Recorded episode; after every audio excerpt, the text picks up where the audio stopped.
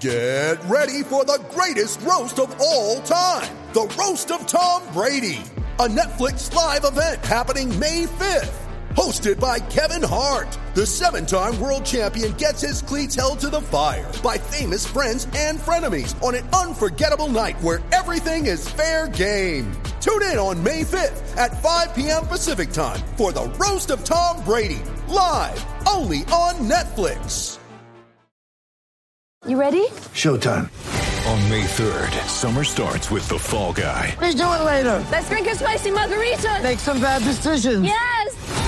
Audiences are falling in love with the most entertaining film of the year. Fall guy. Fall Guy. Fall guy. That's what the poster said. See Ryan Gosling and Emily Blunt in the movie critics say exists to make you happy. Trying to make it out? Nope. Because I don't either. It's not what I'm into right now. What are you into? Talking. Yeah. The Fall Guy. Only in theaters May 3rd. Rated PG-13. Mom deserves the best, and there's no better place to shop for Mother's Day than Whole Foods Market. They're your destination for unbeatable savings, from premium gifts to show-stopping flowers and irresistible desserts. Start by saving 33% with Prime on all body care and candles. Then get a 15-stem bunch of tulips for just $9.99 each with Prime. Round out Mom's menu with festive rosé, irresistible berry chantilly cake, and more special treats. Come celebrate Mother's Day at Whole Foods Market. Hi, I'm Mo Crumb, And I'm Harrison Crumb. and we're the Crummy Marathoners. This podcast is for beginners by beginners. If you're thinking about running your first marathon or half marathon or are in the process, this is for you. We realized as we were training that many resources out there expect people to know what they're doing when marathon training. Well, think of this as a marathon training guide for dummies. We'll go through many of the questions we have as we make our way through the beginning of our running journey and what we have learned.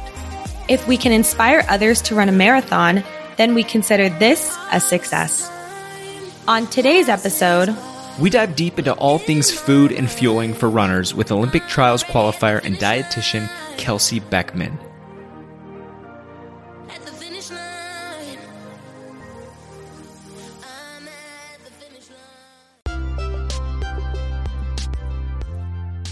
Everyone, welcome to season two, episode 13 of The Marathon Training for Beginners podcast by the Crummy Marathoners. Woohoo! What's up, everybody? Hello, hello. Thanks for tuning in again, again and again and again. You guys are always here for us. Thank you for being here. You guys are the best.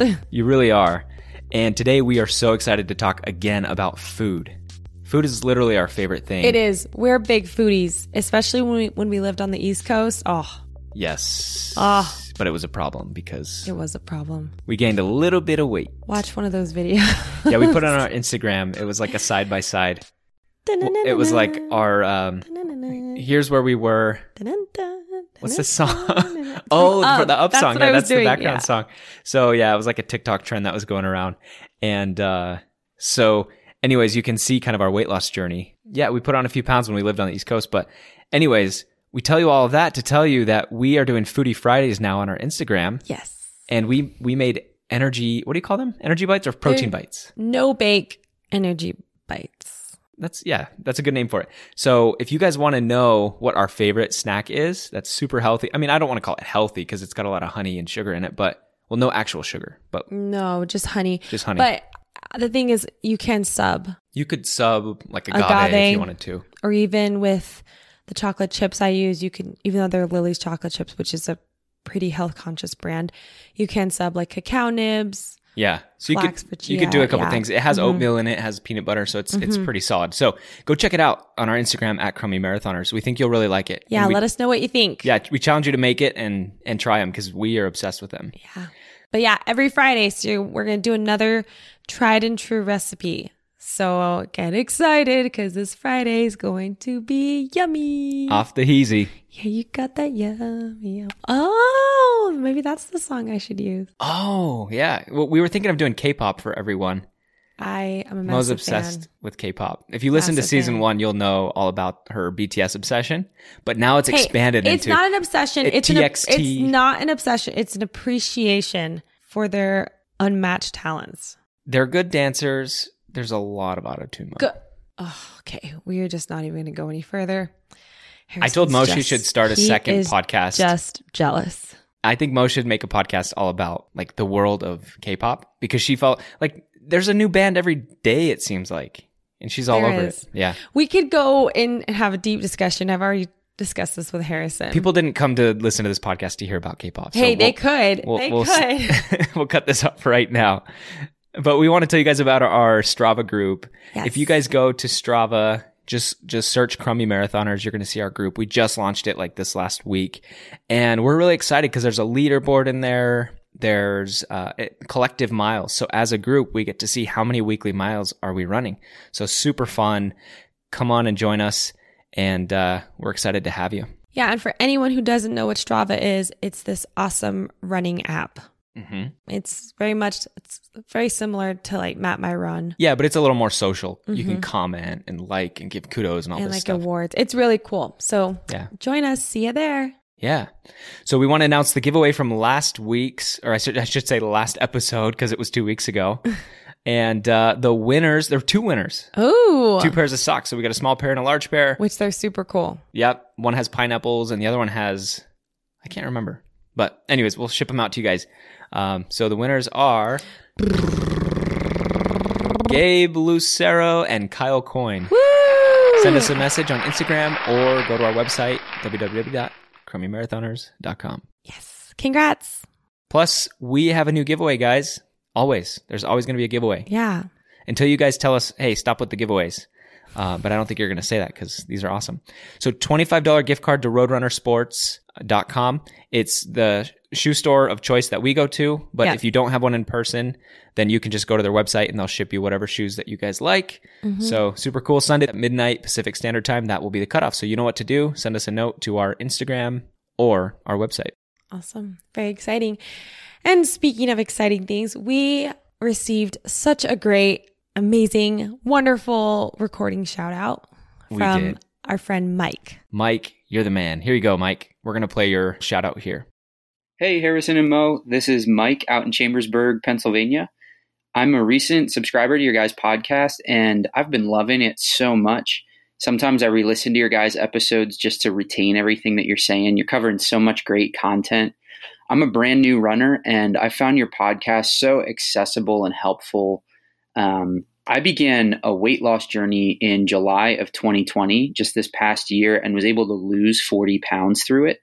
And I accidentally fell in love with running then, partially because of the weight loss, partially because my gym was closed in December. And so I just took a shot at running one day and started doing it more often, started looking up resources for how to do it better, found your guys' podcast. And uh, your guys' passion for running and, and the way that you talk about it together was just so contagious. And it came at a time when I was considering whether or not to run uh, a half marathon or even a full marathon. And so after finding your guys' podcast was when I made the decision. And um, so I've begun training to run a full marathon and really excited for it.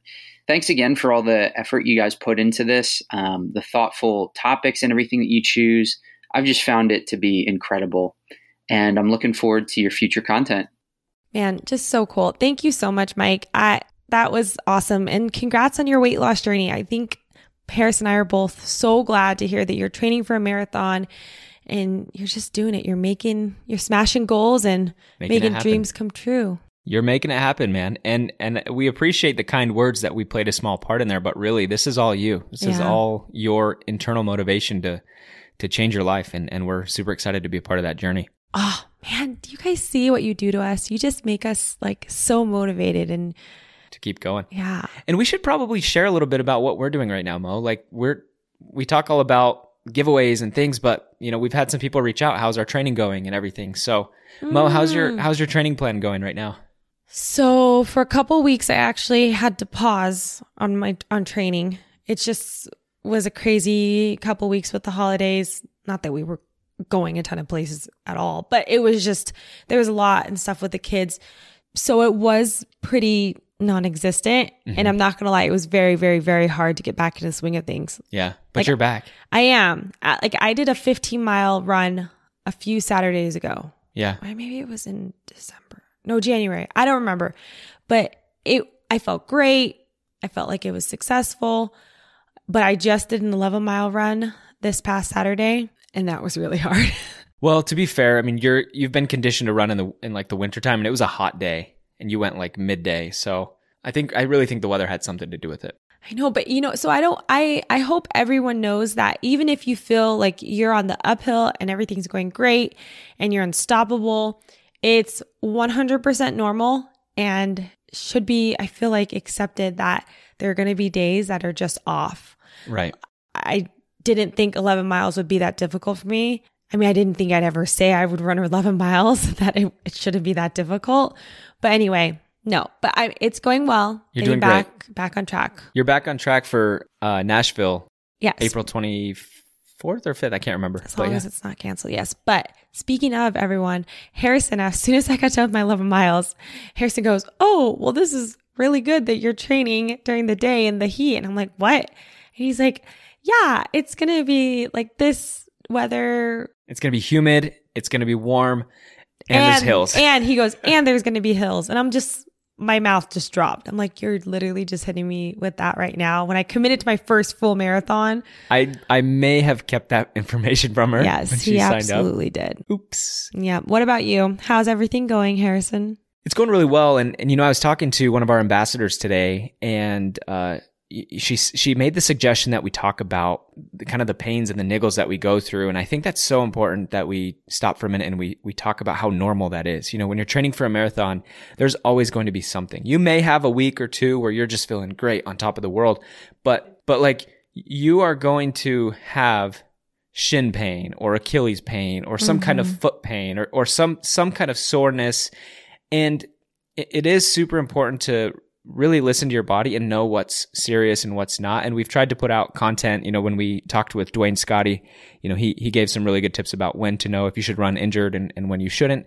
So go back and listen to that if you haven't. But for me it's been you know some knee pain lately. And I've been seeing a, a physical therapist regularly who's been helping me out my run coach has has been giving me some suggestions to put KT tape on, which has been helping. We can talk about KT tape another day, but basically a elastic tape that kind of helps support your knee. Um, but yeah, just kind of working through that. But I think the most important thing is just keep going, don't give up, and if you get a pain and you're able to run through it safely, you know, according to what Dwayne said in that episode, um, just keep pushing through.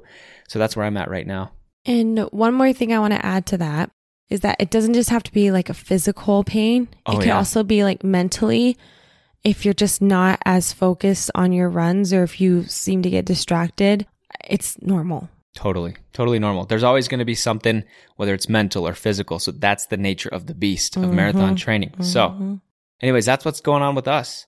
Yeah. Um, but we have some really exciting uh, stuff going on on social media. We talked about Foodie Fridays, and right now for February, we're doing a run bingo. Which is super cool. The ambassadors are amazing. This was one of their many ideas. Yes. They're just amazing. Absolutely amazing. And it's not too late if you guys want to join in, but um, just send us a note on our Instagram.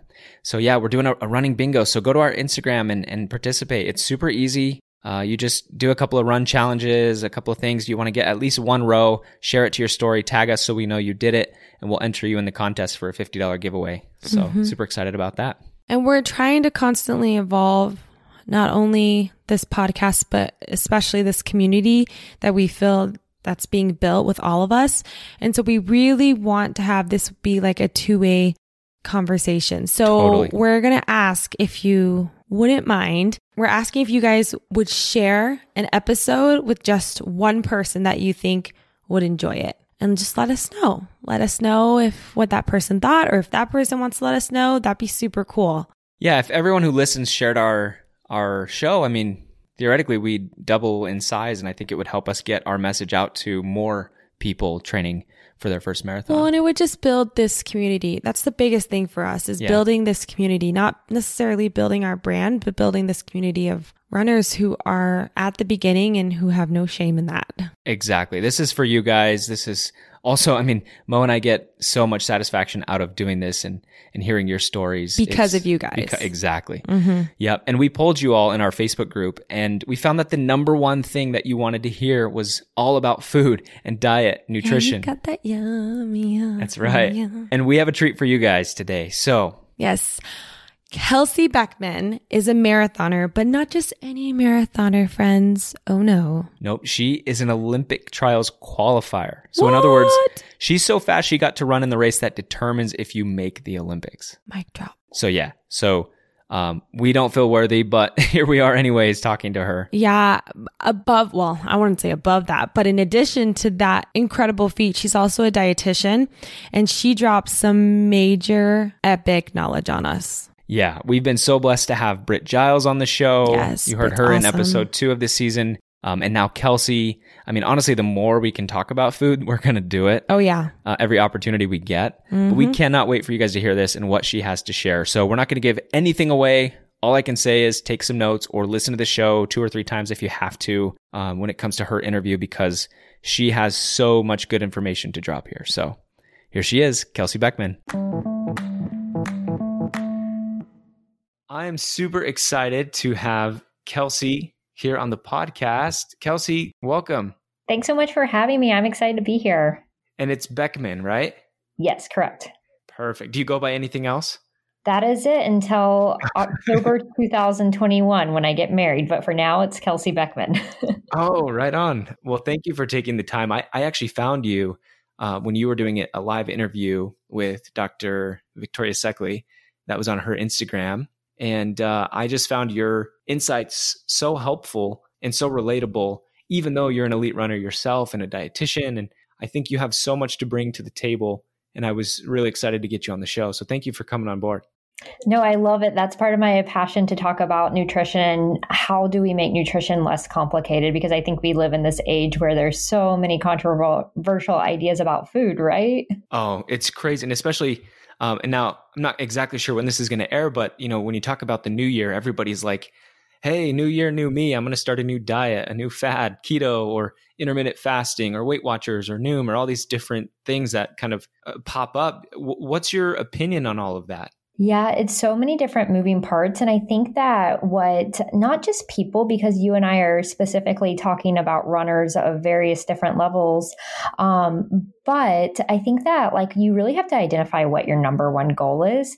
And if you're able to identify your number one goal for starting a diet, more times than not, either A, the fad diet doesn't align with your goal, um, or B, there's a lot easier, less restrictive way to do that that's going to make you feel better, not bonk, and just simplify things for you. So that's my frustration around um, some of those diets. It's almost like with running, I like to use this analogy. Um, if you could just, you know, do simple training, why would you, you know, buy expensive shoes, do a rigorous training plan if you could get better just simply putting on your shoes and getting out the door every day? Right. No, that makes a lot of sense. And when we talk about things being sustainable, being able to do them long term, you know, I I've got to be honest. I've tried the keto diet. I've tried uh, intermittent fasting and a few of these things, and I do great for a week or two or three, and then you know, or, or even two or three months, and then I burn out, and then it, it's as if it was never a part of my life. The, the weight comes right back. So I, I think for weight loss, yeah, that, that there's a lot of people that are going to be trying a lot of different diets, but I, and I'm sure in some instances those might be the right fit, but for the most part, would you just say it's about making a lifestyle change? Yeah, and if you think about to your point, it to go on a run for one run or to do one race or to lose 10 pounds it takes motivation. But i talked about this with one of my clients the other day that you really need to change your system. It can't just be motivation because motivation isn't going to help you in a year from now when your aunt susan brings her favorite chocolate christmas treats to your house um, that you just got rid of you know the the previous year. And so Yeah. instead of just it's going to take more than motivation you really have to like identify the behaviors and habits that you do on a day-to-day basis and solve those and just simply saying i'm not going to eat carbohydrates or i'm not going to eat sugar or i'm going to stop eating for the rest of my life at 7 p.m um, that's just more times than not not something that somebody can say okay that's how the rest of my life is going to go Sure. No, that that's great. And I know for for every runner, weight loss isn't going to be a big factor because there are people that are already in great shape. Um, so then, kind of the, the factor of uh, fueling and, and all of that is going to come to play. So we have a lot to unpack today. But before we get into everything, I just want to step back and get to know you a little bit, um, so our listeners can understand who you are and uh, where you come from and, and, and what you're setting out to do. So, can you tell me a little bit about yourself? Yeah, absolutely. And this might make a lot of sense to you. I'm actually, I played soccer growing up, um, and I actually played soccer collegiately, and I didn't become a runner until after college. So, um, you know, maybe the audience of this podcast, maybe they're in the same boat that they made the decision to become a runner as an adult. So they don't have the same experiences of running that maybe some of their faster friends or more experienced friends have. Um, the first time I lined up to do a track race, I'm like, where do I stand? Stand and what's a waterfall start.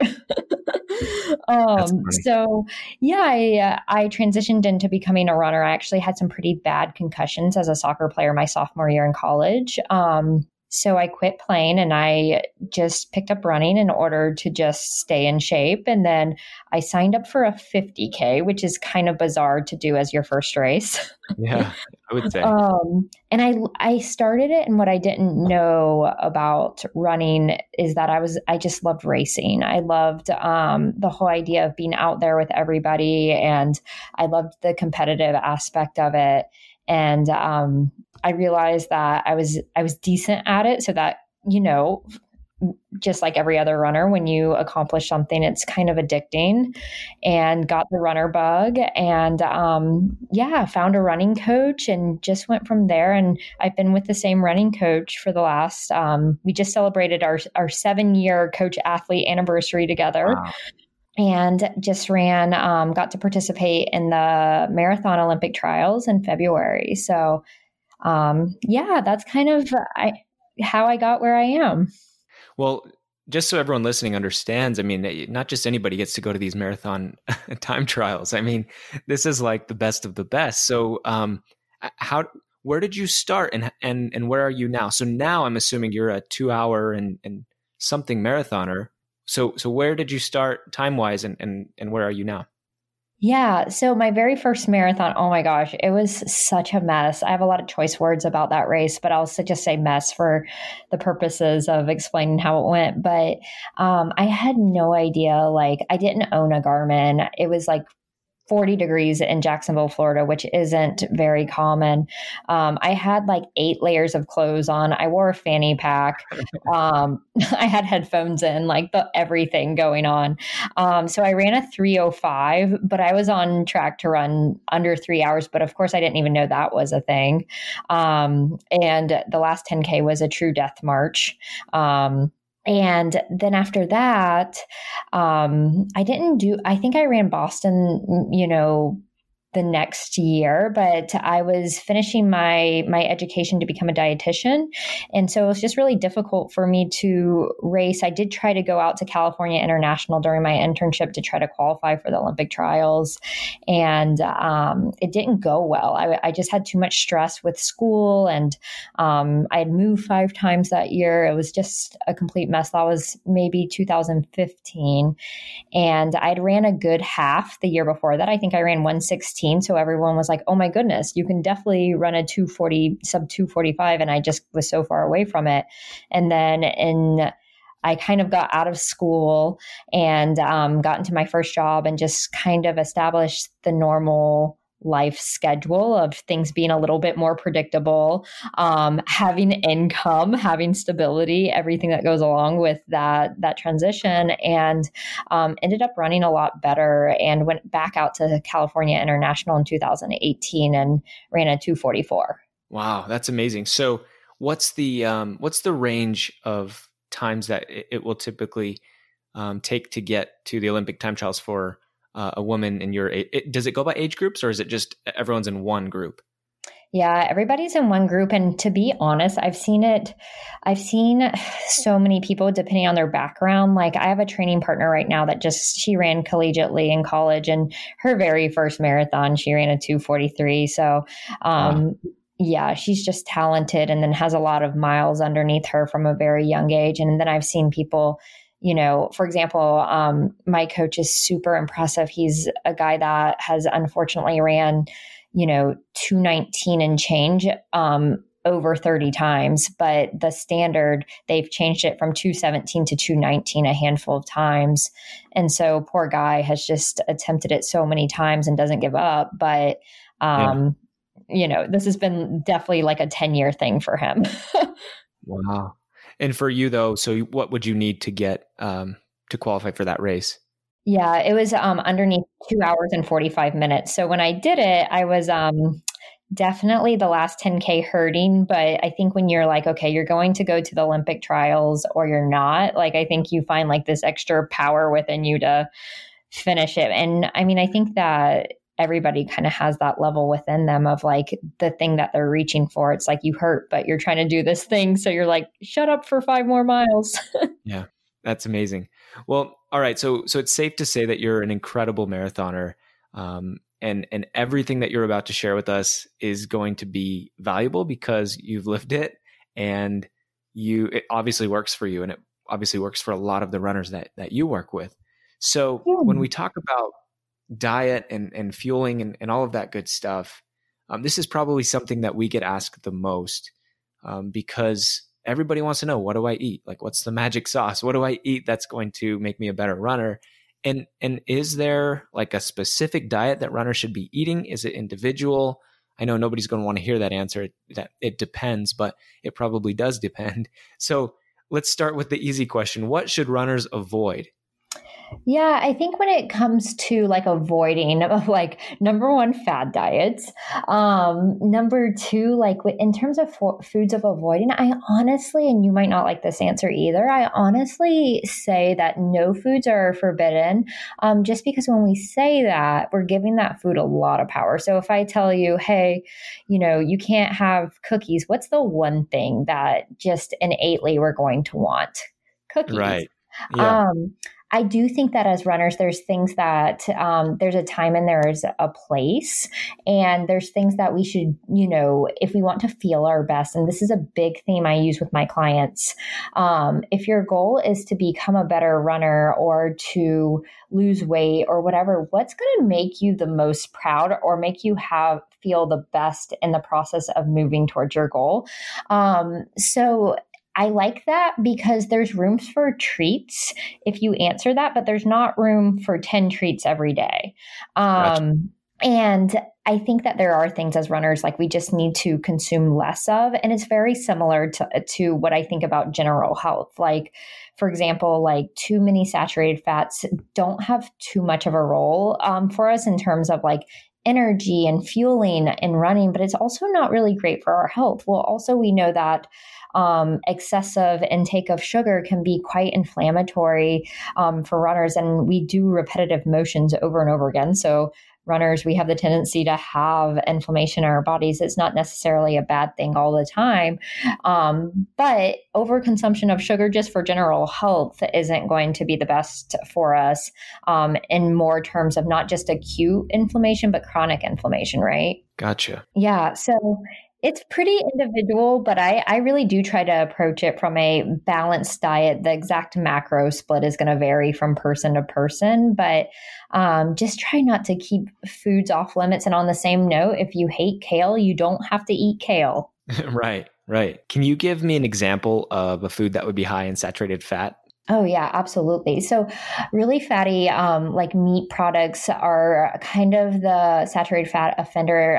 Um, also, like fried foods, um, a lot of foods in the middle aisles of the grocery store. Not to say that there's not some hidden gems in the middle aisles of the grocery store. There is. That way of thinking is a little bit dated, but um, think about like potato chips. If you stick your hand in a bag of potato chips and, and yeah. pull it out and your hand's now greasy, there's some saturated fat going on in there. gotcha. Okay. That makes sense. Okay. So greasy, oily, Fried. that kind of stuff. Mm-hmm. Fried. So French fries, I know because I've heard a lot of people say, "Oh yeah, French fries is my go-to uh, carb load the night before," and I'm thinking, I don't. That doesn't sound right to me. But I'm not a dietitian. I can I couldn't tell you. Yeah, I mean, people tell me some crazy things that they like set records and stuff like that. Um, so I mean, everybody's so different. I definitely have had conversations with people that would are so fast and are professional runners that eat some very very interesting things. Um, so there's magical unicorns out there for sure, but for the most part, you know, things that are are really high in those kinds of fats and then really high in sugar isn't isn't going to give that long sustained energy that us as um, marathon runners really crave.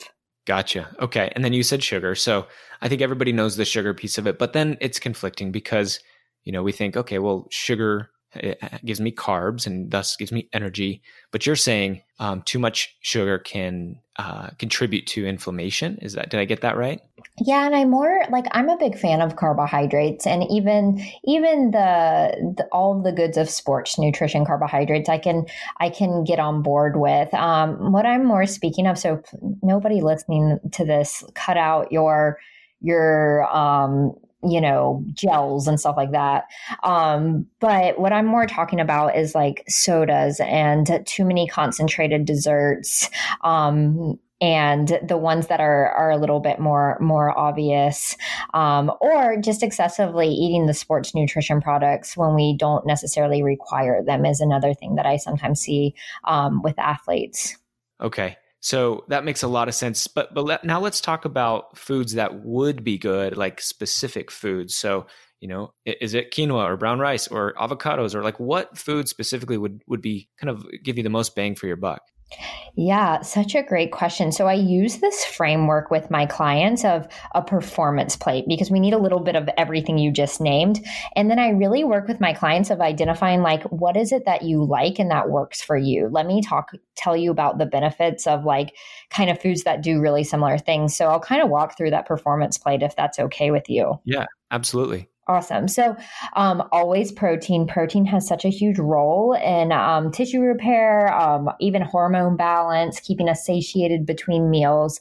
And so, protein, um, wide, vast number of, of options, but kind of the obvious any kind of like animal products always trying to choose the more leaner cuts of meat if you are someone that does eat meat or um, eggs um, some low fat dairies um, legumes, really good sources of protein.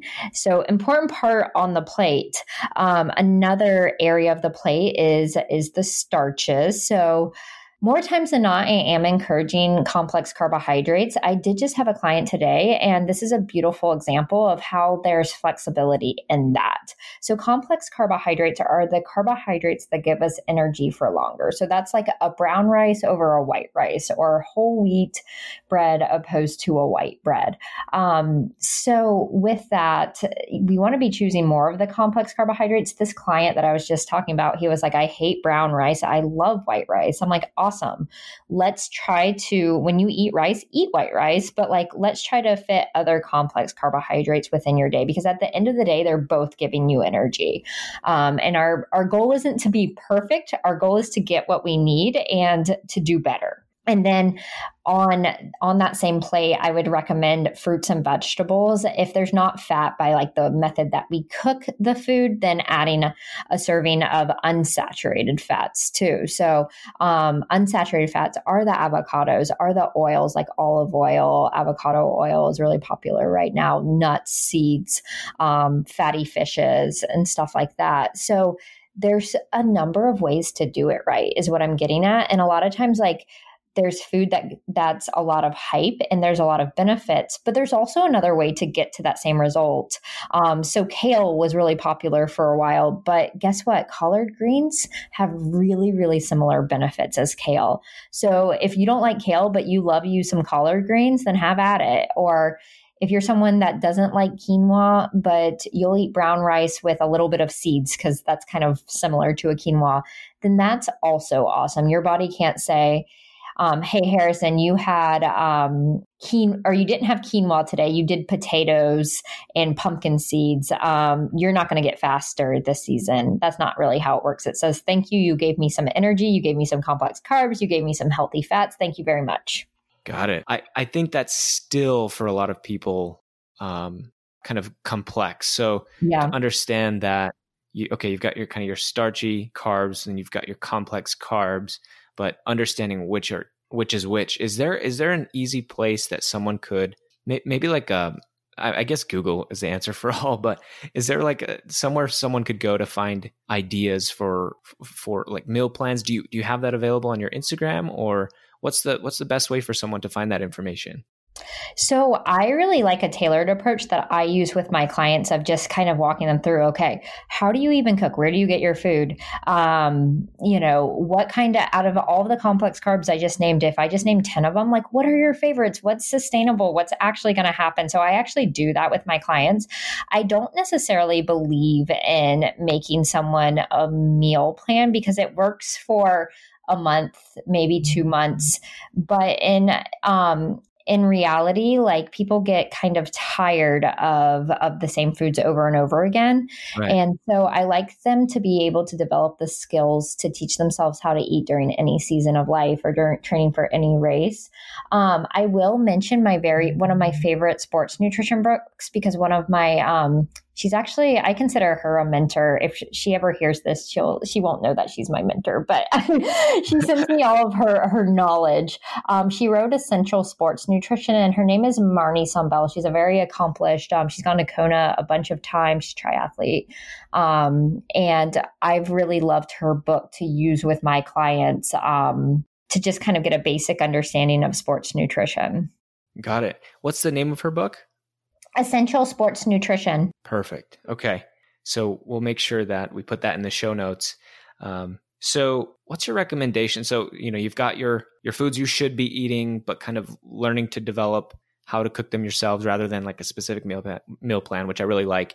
Um, but then there is a level of self control that we all need to avoid junk foods and to avoid things that we shouldn't have, which you know, like you said, you don't want to eliminate certain things because then that's all you're going to want. You're putting too much power into that. But at the same time, we do need to have self control and discipline. And I think we all have it within us, but we just need a little bit of guidance. So, any recommendations for like how to remove yourself from those temptations or how to not want to eat so much junk food all the time? Yeah, I think that it's really, really like if you're someone that struggles with eating a lot of junk food or the discipline or self control that you said, I think that it's really starting small because a lot of times when people have this expectation of like, it's Monday or it's January 1st, um, you know, diet starts tomorrow, they go from zero to 100. So they go from eating all the junk food in the world to like saying um, they're just going to eat clean or, you know, they're going to eliminate all of the junk food. So what I've tried to use with my clients clients, um, which has been really helpful for them is focusing on areas like really trying to find the root of the junk food. So if it's that they're losing sleep or they're a lot of times to be honest with you, it's because they're under fueling somewhere in their day. So their body's craving something um, in order to survive.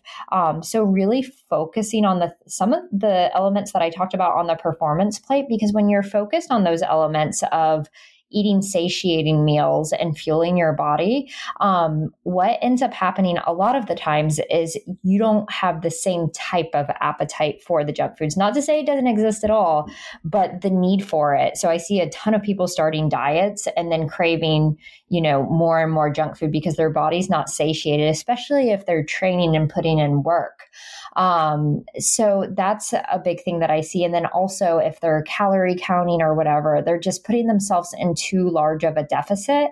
And so it's really hard to for them to have that discipline because in reality, they're in a thousand calorie deficit. So then they have that um, piece of junk food or whatever it is. They feel guilty, they self sabotage, and then th- that cycle starts all over again. So it really comes from a place of I try to approach it with my clients of focusing on small tidbits of what can you put in your body. And I'm not just talking about food, but do you need more sleep? Do you need more self care? I started with a client um, right before the holidays, and she, really the root of all her problems, she felt like she was binge eating at night, but in reality, she was on, you know, on her phone, computer, all of that kind of stuff until late at night. And then she wasn't sleeping well because she was stressed about work. And then she wasn't in a good routine around the morning. So she was running, skipping breakfast. And then, yes, of course, her body's exhausted and starving at the end of the day. So it's really identifying, yes, like where are those triggers? Where do they derive from? Because just telling yourself, you know, a whole box of cookies happens every day. I'm not going to do that. I think a lot of times that can set a lot of people up for disappointment. Well, yeah. And I think if you're depriving yourself and you're in this calorie deficit, then you do binge on something, it's that much more satisfying, even though there's all the guilt involved. because you know you've wanted it and that you had it and it probably creates some kind of mental association of like this food being so much better than it really is right Oh my gosh, yes. I was actually looking at this piece of research around dopamine and like treats, like, you know, whether it's fat or sugar or whatever. And they were talking about how, like, the series, like your course, let's just say cookies. Cookies are like one of my favorite foods. So I reference cookies a lot. okay. Um, so let's say the first time that I ever had cookies in my life, I ate a cookie and then dopamine, which is the one of the um, neurotransmitters that kind of increases in our body and it's basically when we experience pleasure. And so after you eat the cookie, it rises, right? Well, the very next time I have that cookie, that spike in dopamine is actually going to happen before I have the cookie. So now I have expectations about this cookie. And it feels good when dopamine increases. And then um, let's say that you shared a cookie with me that you kind of halfway burnt and the cookie wasn't as good as I thought it was going to be. So dopamine would rise before I ate that cookie. I would eat it and then it would actually decline because I would be unsatiated with that cookie. Um, yeah. So it's really, really interesting when people just choose a diet because there's so many behavioral and chemical responses going on in your body when you're trying to avoid a trigger food. Yeah, yeah, that makes a lot of sense. Okay. Yeah.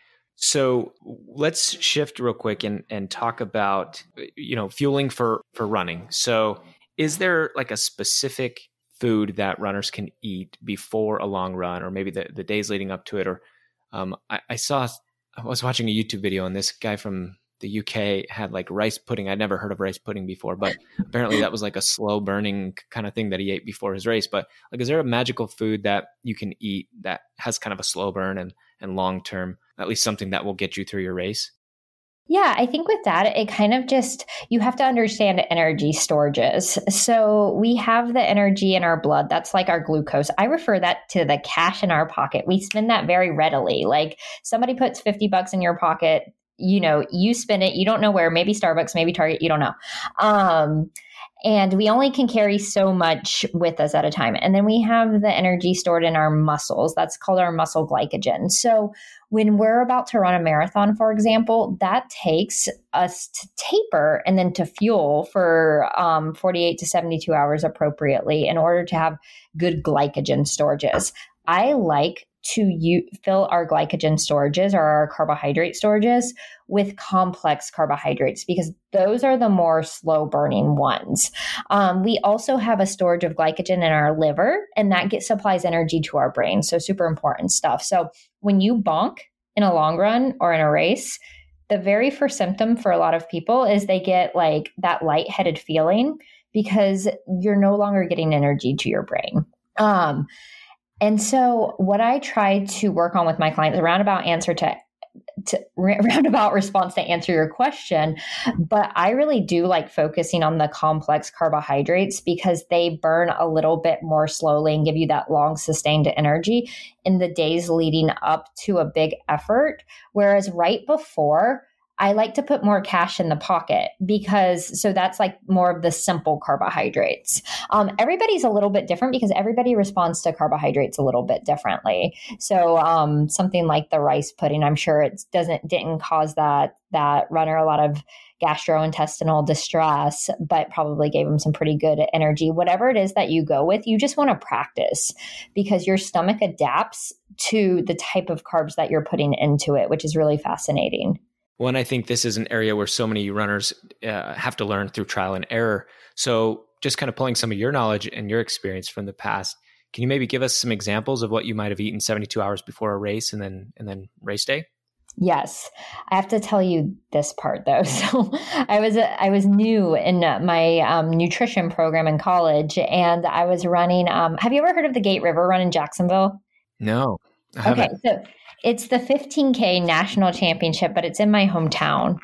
And um, so I was learning about complex carbohydrates. So I ate this giant bowl of oatmeal because oatmeal is a complex carbohydrate. Um, and it sat in my stomach and oh, no. was very, very heavy. And so I learned very quickly that I did better with more lighter, simple carbohydrates before a race.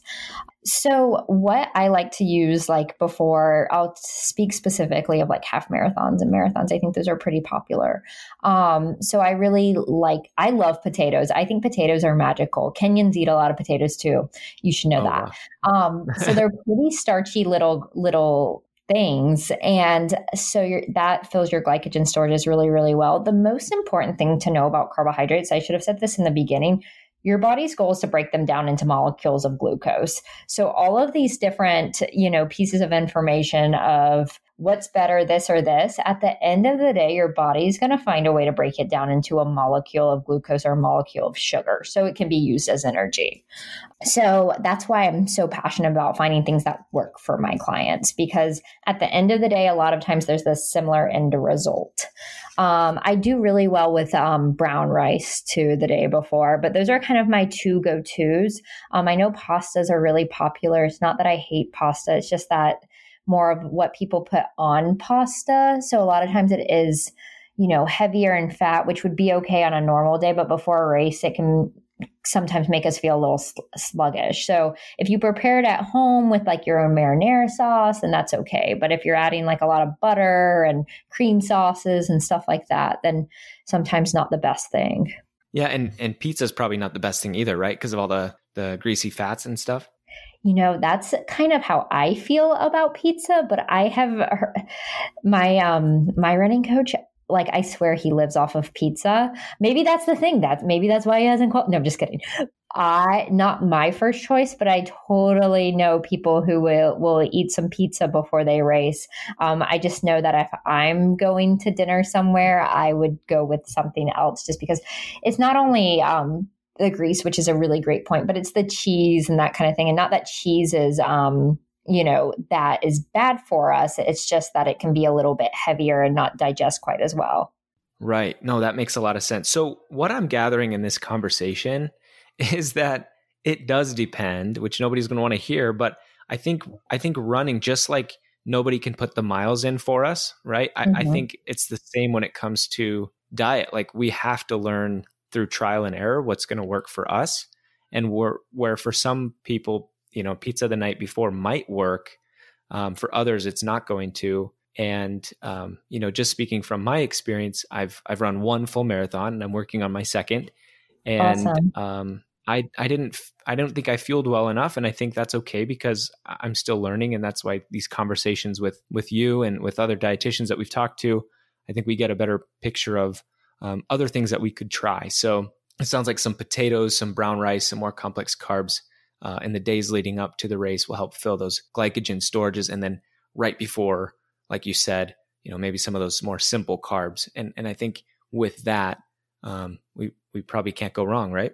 Yeah, and I think it, exactly what you said, like taking this information and like using it for like general knowledge perf- purposes and then really fine tuning it into your own because at the end of the day, I feel like even um not to say I'm the best sports dietitian, but even to say I feel like I know so much about it just because like I've been my own guinea pig. So I've had the opportunity to take this like textbook knowledge and then, you know, turn it into something that's applied. And so that being said, like everybody, while we might not all go to school for nutrition, I think that that's something that you do have to get out there and just get your feet wet. And then just, if you do get GI distress or bonk, just take that as feedback. And that's what makes the sport so fun is like we're constantly learning. Right. Well, and just just like we might constantly be learning about the shoes that work for us, or um, speed workouts that might work for us or not work for us, um, I think we do need to invest the time into studying nutrition. And, Oh, yeah. and so I think, yeah, and so I think that leads into kind of race day fueling, and this is going to be different from someone like you who's a, an elite runner to someone like me who's just sort of an intermediate or beginner runner. What do you recommend for fueling on race day? Obviously, everybody's going to need to try different things, whether it's the waffles or the gels or you know the Gatorades. But like, is there a simple rule of thumb that people can follow to kind of start their practice to to figure out what works for them? Yes, you're going to love that for once. My response will be like a simple rule of thumb. Um, so basically, for during race nutrition, um, it is a big range. So I recommend, um, or I shouldn't say I created this, I was taught this 30 to 60 grams of carbohydrates per hour.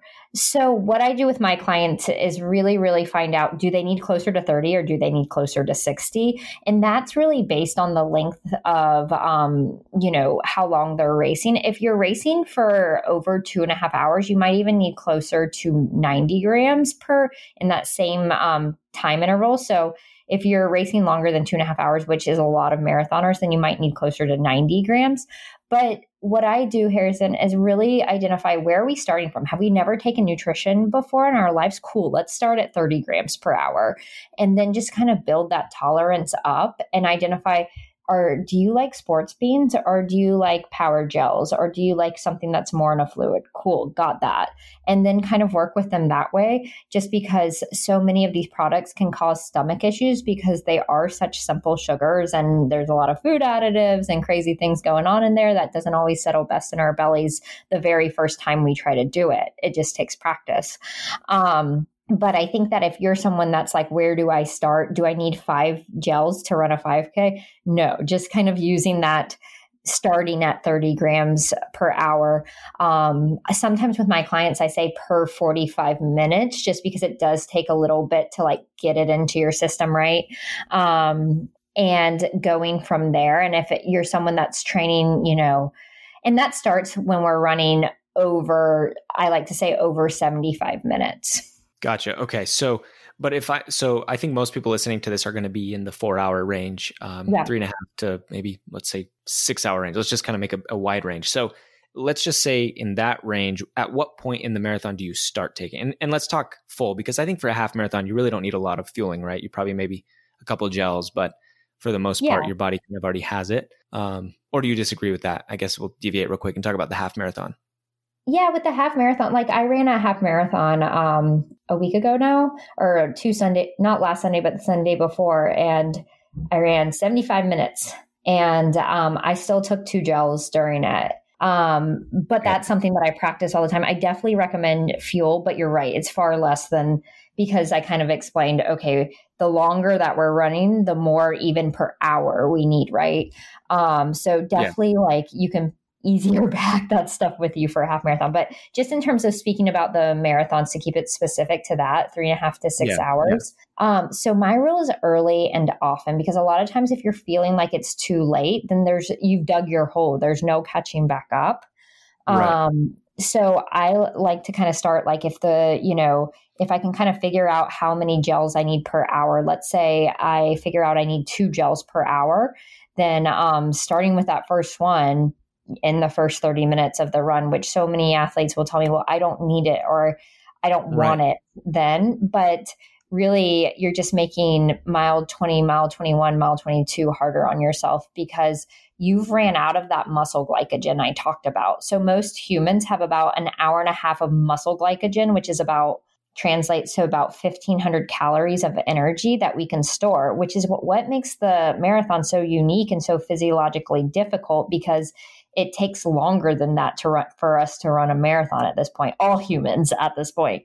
Um, so that's why it's just that physiological barrier after we've been running for longer than, you know, an hour and a half, two hours. Yeah, no, that totally makes sense. So you would say then you're you're 30 to I think you said up to 90 grams Mhm. of Mhm. uh was it grams or was it calories? I'm sorry. grams grams Okay. so good question um per gram of carbohydrate there's four calories so most gels are somewhere around 100 calories Gotcha. And how many grams would you say each gel? um about 25 okay. So let's just say then I need two gels per hour. So you would take those two within that first hour of the marathon then? oh yeah yep Okay. Okay. And space it out. How would you space it out? Um, pretty evenly. It kind of depends on like the tolerance of your stomach. Um, I know personally, I really love to do like a half a gel. Like if it were me and I was trying to do like one gel every 30 minutes, I would probably do a half a gel every 15 minutes um, for a lot of reasons. A lot of times people will tolerate that a little bit better, um, like from a stomach um, standpoint. And then another thing too, like if you get into like places in a race where you're just having like a hard few miles, a mentally hard few miles, it kind of takes your mind off of it because you're like, oh, when do I need to take this gel next? Sure. That's a really good point. That's a great pointer too. Okay, so for everyone listening, about 15 minutes, try to take about a half a gel if you're following that strategy, right? Um, Yeah. And obviously that's optional, but practice with it. But I think that's a great it's a great strategy to to give it a shot. I I personally prefer the the waffles, but at the same time, I don't think I could eat like 20 waffles during a race. That'd be a lot of waffles. Yeah, I think I think it's probably good to to mix it up, wouldn't you say? Yeah, I would practice it in your long runs, and maybe you like switch it up. You're like, okay, logistically speaking, how many waffles do you really want to be have to pack with you? And then um, once you kind of figure that number out, it's just like plug it into what your carbohydrate needs, how much the waffles fulfill, and where do we need to fill in gaps, right? Sure. Yeah. No, that makes sense. Okay. Good. So then the race is done. We've finished the 26.2. And there's so much more I want to talk to you about, but I know we're, we're limited on time. Um, real quick though, when it comes to calories burned and heart rate, is there a correlation between, okay, if I can keep my heart rate under X, then that means I'm going to burn fewer calories, which means I can make the energy within you know what I've taken or or my storages make it last longer. I mean, is there any thought that goes into that, or is that just overthinking it? Totally. So the higher our heart rate is, the more we're burning those glycogen storages, which really what helps training because it helps develop our aerobic fitness. And so if we're focusing on that's why it's so important too to like follow training plans, run easy when you're supposed to run easy and so forth. Um, because we get more efficient at using our fat storages when we're accustomed to running in like lower heart rate zones, which is a really imper- really important skill. Um, we could talk about fat adapting for so much longer. Um, it's not something that if you just don't eat carbohydrates, you're gonna fat adapt. What's really important to understand is it's multiple systems and metabolic pathways in your body working at the same time. But yes, for sure, keeping your heart rate down, you're able to rely more on your fat storages, which you and I both have at least 80,000 calories of fat stored in our body. Yeah. Um, yeah, crazy, right? And so the problem is, is when our, our heart rate's too high, we tend to use more of those glycogen storages and 1500 calories stored in our muscle is a lot less than 80,000, right?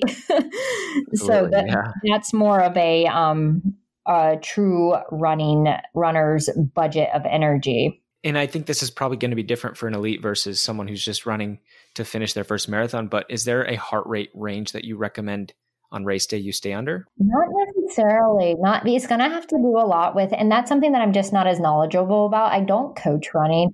Um, I'm not as knowledgeable about it. Um, just and I don't look at heart rates while I'm racing because I think that would make my heart rate just go higher. if I saw yeah. what it was. Um, right. I've looked at a marathon before and I've seen my heart rate for a marathon as high as like 183, which is pretty darn high.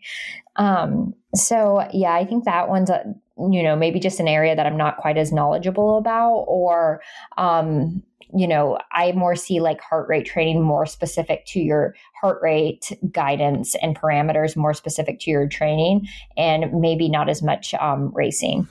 Got it. Okay, before I let you go, can you just tell me real quick about recovery and um, a couple of things that might be good to take in right after a long run or right after a race? Yes. Oh my goodness. So many runners neglect this, and it's like my pet peeve. Um, so it's a combination of protein and carbohydrates together. So really, what we're looking for after a long run, or after especially a marathon, is at least 20 grams of protein, and then three to four times the amount of carbohydrates. So that would put you at 90 to um, I'm sorry, no, I can't do math right now. 60 to 80 grams of carbohydrates.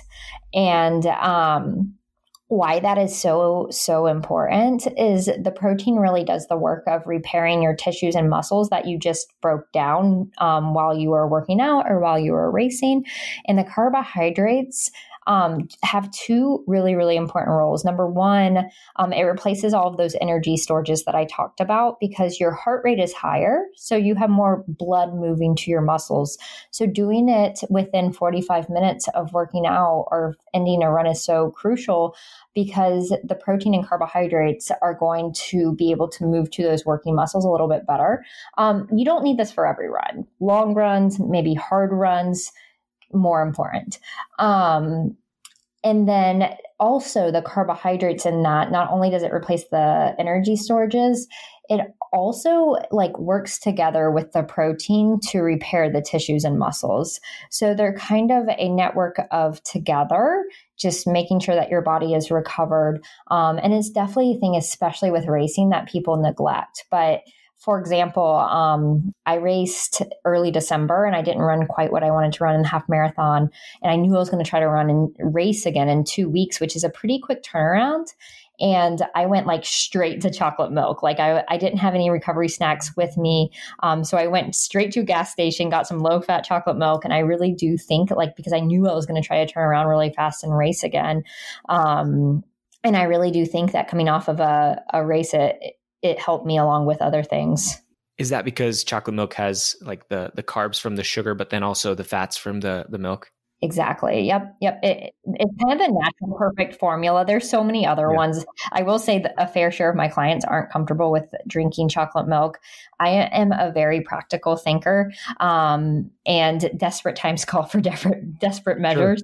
Sure. Um, but yeah, there's definitely other options out there that um, some of my clients they like specific sports recovery formulas that kind of have the same thing. Some of my clients pack their own food that's a similar composition to to the 20 grams of protein and 60 to 80 grams of carbs. Got it. Well thank you so much for your time. How can our mm-hmm. listeners find you if they want to learn more from you or, or maybe even i don't know if you're taking are you taking on new clients at this point yeah, I am. I just opened it back up. My program was full for the end of um, 2020, but moving into the, the new year, um, I know this. You said this might not air exactly, you know, in the time frame that we're in right now, but um, yes, taking on more new clients. My Instagram handle is sports dietitian Kelsey. My business name is actually Meteor Nutrition, which is a little bit confusing. Um, I have a free Facebook community called Endurance Sports Nutrition where I do I talk about a lot of these topics we talked about um, in videos or in graphics all the time, and I try to make that content a little bit more intricate than um, than just my normal Instagram because I feel like these people are coming to the group for more knowledge. Perfect. Okay, so everybody go follow that Facebook group. I think they'll get a lot more of the details because I know after this interview there's going to be so many additional questions, and that's just yeah. because this is such a busy topic. So thank you again so much. We really appreciate your time. Yeah, thank you so much, Harrison, for having me.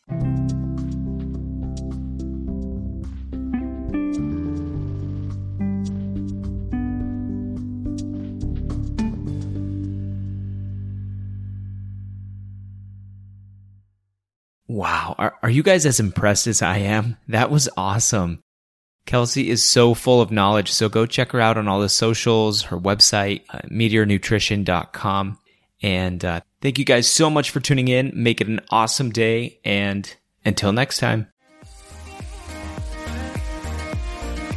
Follow us on Instagram at Crummy Marathoners.